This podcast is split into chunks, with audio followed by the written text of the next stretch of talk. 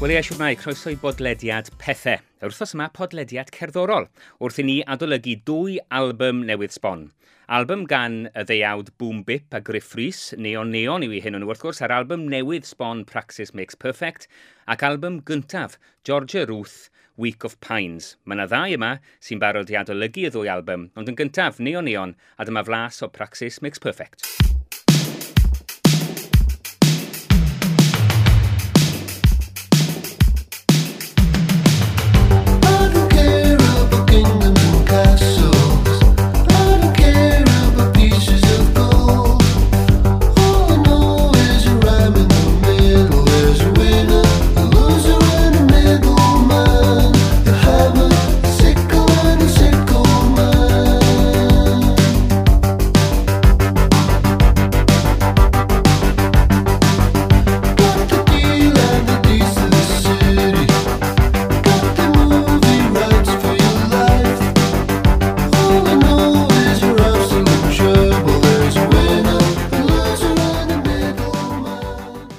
cais adnabyddus Griff Rhys yn fyna. Un o'i brosiectau fe, Neon Neon, wnaethon nhw gyhoeddi Stainless Style rhyw 5 mlynedd yn ôl, a'r wsnos yma maen nhw newydd gyhoeddi Praxis Makes Perfect. Mae yna dri o'n i yma sydd wedi cael cyfle i wrando ar yr album um, Gwion Halem y Dwi, un o griw cynhyrchu pethau. A mae Osian Howells yma hefyd o'r grŵp yr Odds. Croes Osian. Diolch yn fawr. A mae Iestyn Lloyd yma hefyd, uh, sydd, sydd wedi glywed droion ar, ar podcast arall, ar haciaeth, y, y podlediad cyntaf yn y Gymraeg. Dwi'n iawn, Iestyn? Dwi'n meddwl fod o, da ni'n licio dweud fod o, a hyd yn oed astudio ddim, da ni'n mynd i gario ymlaen dweud fod o. Iawn, so mae ystyn wedi hen arfer uh, e, mwydro, sori siarad, cyfrannu uh, fel fi ar, ar bodlediad fel hyn. Osian, neu ddechrau gyda ti, ti'n modd, dyn nhw ddim gystal ar odds yn amlwg, ond ti'n modd, neon neon, twod, o ti'n ti gyfarwydd yn album cynta, Stainless Style? O, dwi ddim modd efo'r album cynta. Um, dwi, dwi hefyd yn meddwl bod neon neon yr un o'r pethau gorau mae Agri Ffris di wneud dwi yn fan mawr o Super Furry Animals ag o'i stwff o'i hun.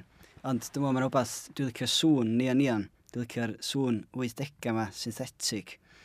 Digon tebyg i beth o'r stwff i chi fel yr odds yn neud, y keyboards, a fel ti'n gweud y stwff synthetic a'r stwff o'r 80au?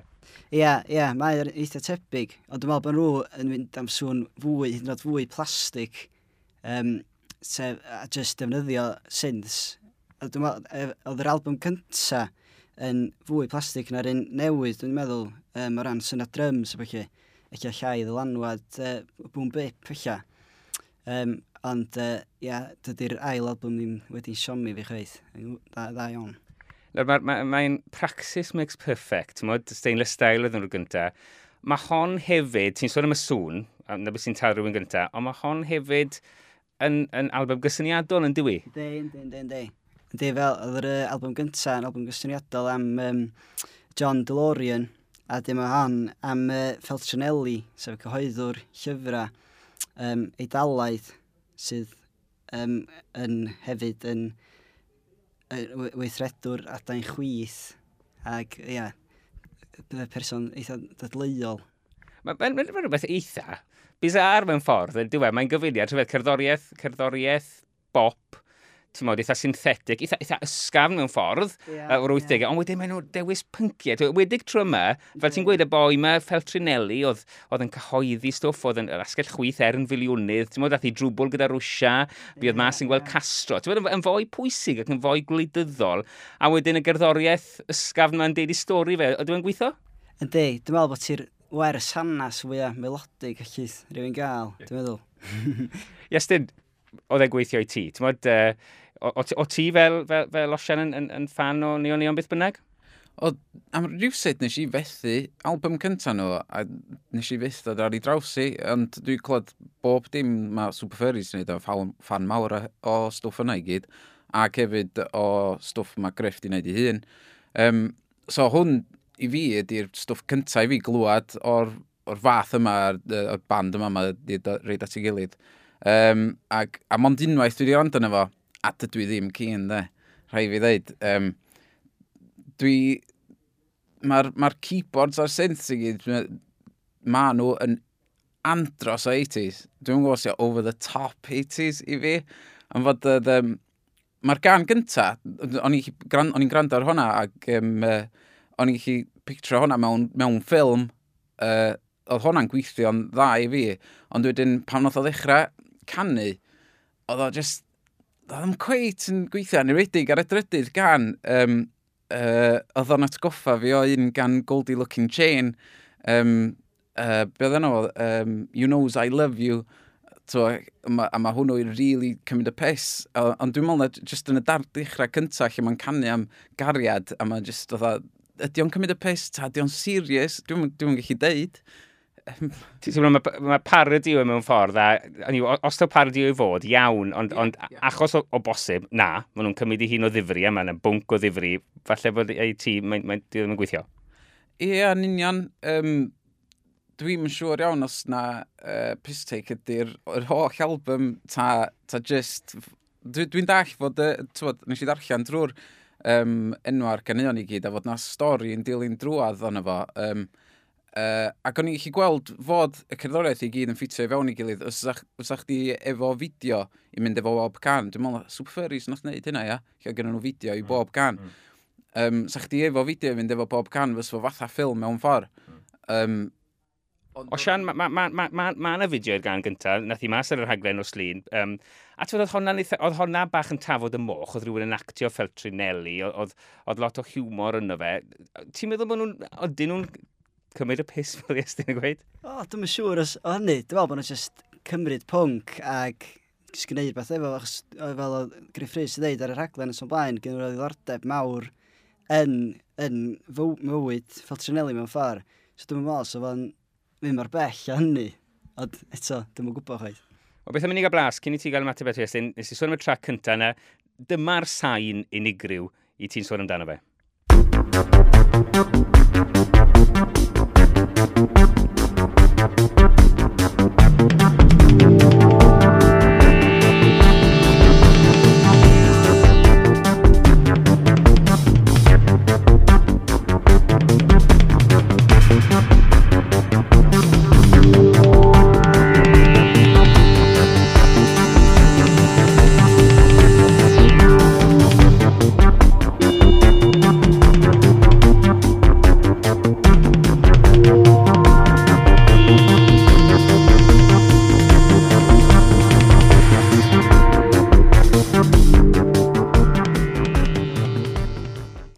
mae'n mae amlwg, yn, yn, mae'n stael penodol iawn. Bod, yn, yn ogystal cyfrannu i haciaeth, ysyn i ti i ti'n ddylunydd, cyngynllunydd ag ati. So ti'n gallu gwerthorogi'r ffaith bod nhw'n trio creu rhywbeth mor benodol a mor stylistig sydd, sydd wir yn deud yr 80au?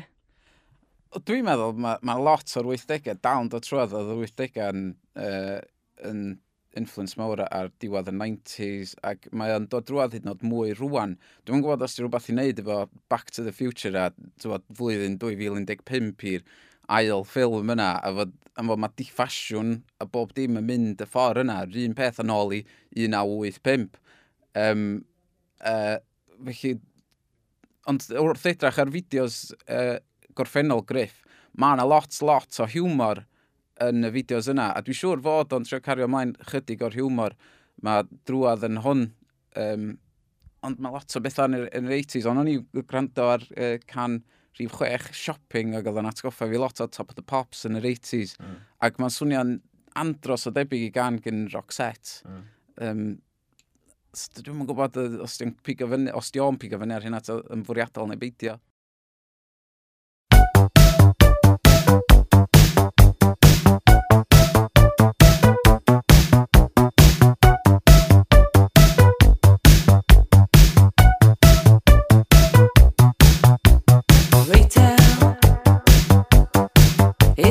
deter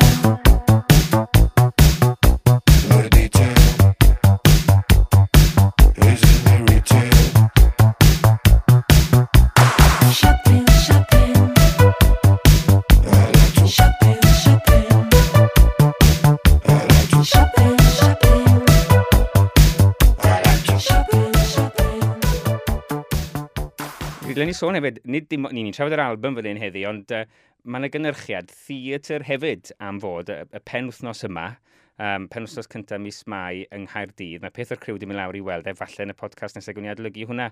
Ti'n meddwl, Iestyn, wyt ti'n meddwl, ti di sôn am fideo, wyt ti'n meddwl falle bod nhw'n ganeion sydd angen rhywbeth gweledol i fynd gyda nhw fel cynnyrchiad theatr? O, oh, sniw fy modd gweld hwnna. Um, Dwi'n dwi sicr yn siŵr fod uh, fel Griff yn gweithio ar hwnna, fod o'n rhywbeth arbennig. A fos ni'n wrth modd, a fos hwnna eich yn, yn neud y cynion gweithio well i fi, de. Wel, National Theatre Wales sy'n cydweithio gyda hwnna, wedyn uh, yn yr rhaglen, uh, i ni wedi cael bach o hwnna hefyd. Symudwn ni mlaen at CD arall, neu album ddylen ni ddweud, heb swnio'n hollol hyn ffasiwn yn galw fi'n CD.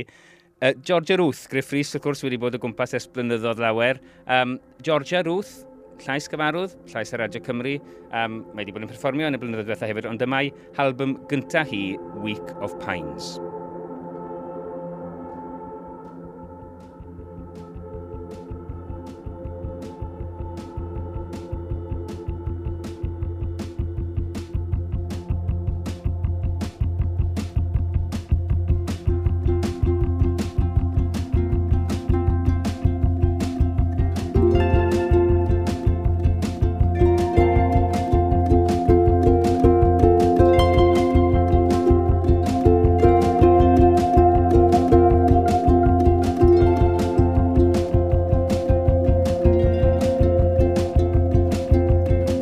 Starts off with a silence, growing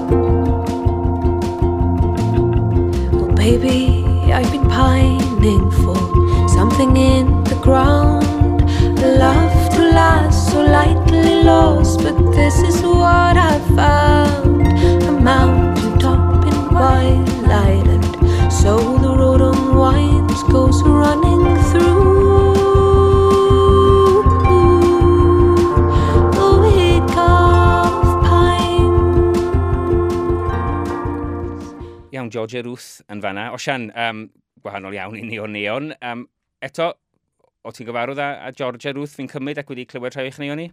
O, nhw wedi clywed dipyn o ganeuon gyda un y gorffennol. Ac, um, ia, o'n i'n licio'r album ma fyd, um, Week of Pines. Uh, yn ewedig y gan Week of Pines i hun, dwi'n meddwl sydd yn, wel, ben y gysgwyddwch ben y caneuon eraill i fod yn hollol onast. Er, dwi'n dwi, dwi hoff o'r album i gyd. Um, eto, sŵn da, cynhyrchiad da. Um, Dave Rench, sy'n athrylaeth, sy'n cael sŵn anhygoel i bawb.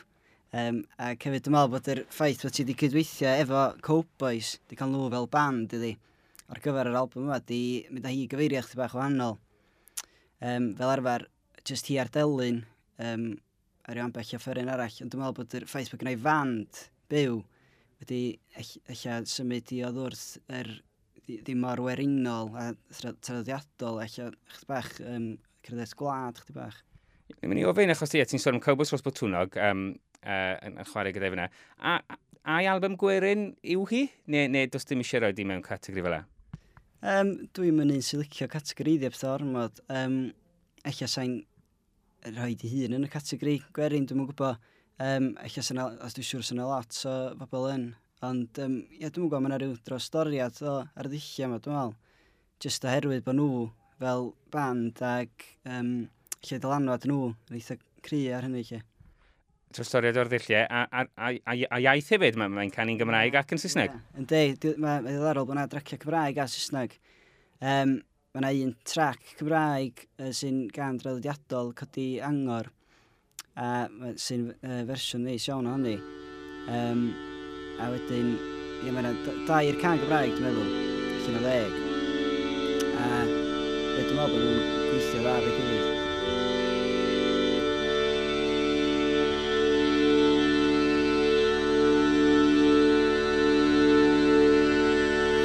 Mae'n lle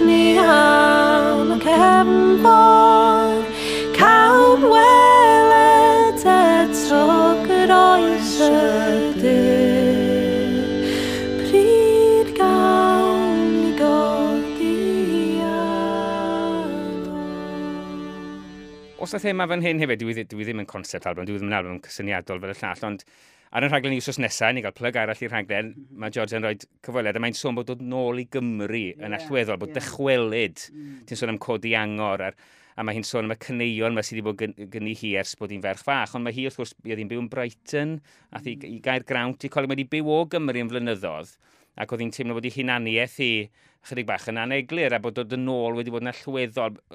Os yna rhyw thema felly i'r album? Um, Wel, pe peth ydy, efo, efo geiriau bob amser, dwi'n teimlo, dim ond y cyfansoddwr sy'n gallu gweld hynny'n iawn, lle. Um, ond, ia, ar ôl darll, swn i byth i meddwl hynny cyn darllen y peth fyny, fod yn onast. Ond nes i arllen hynny fyny, ac um, eich weld, eich rhyw fath o hiraeth am Gymru, ac um, balchder y gael dod yn ôl. Mm.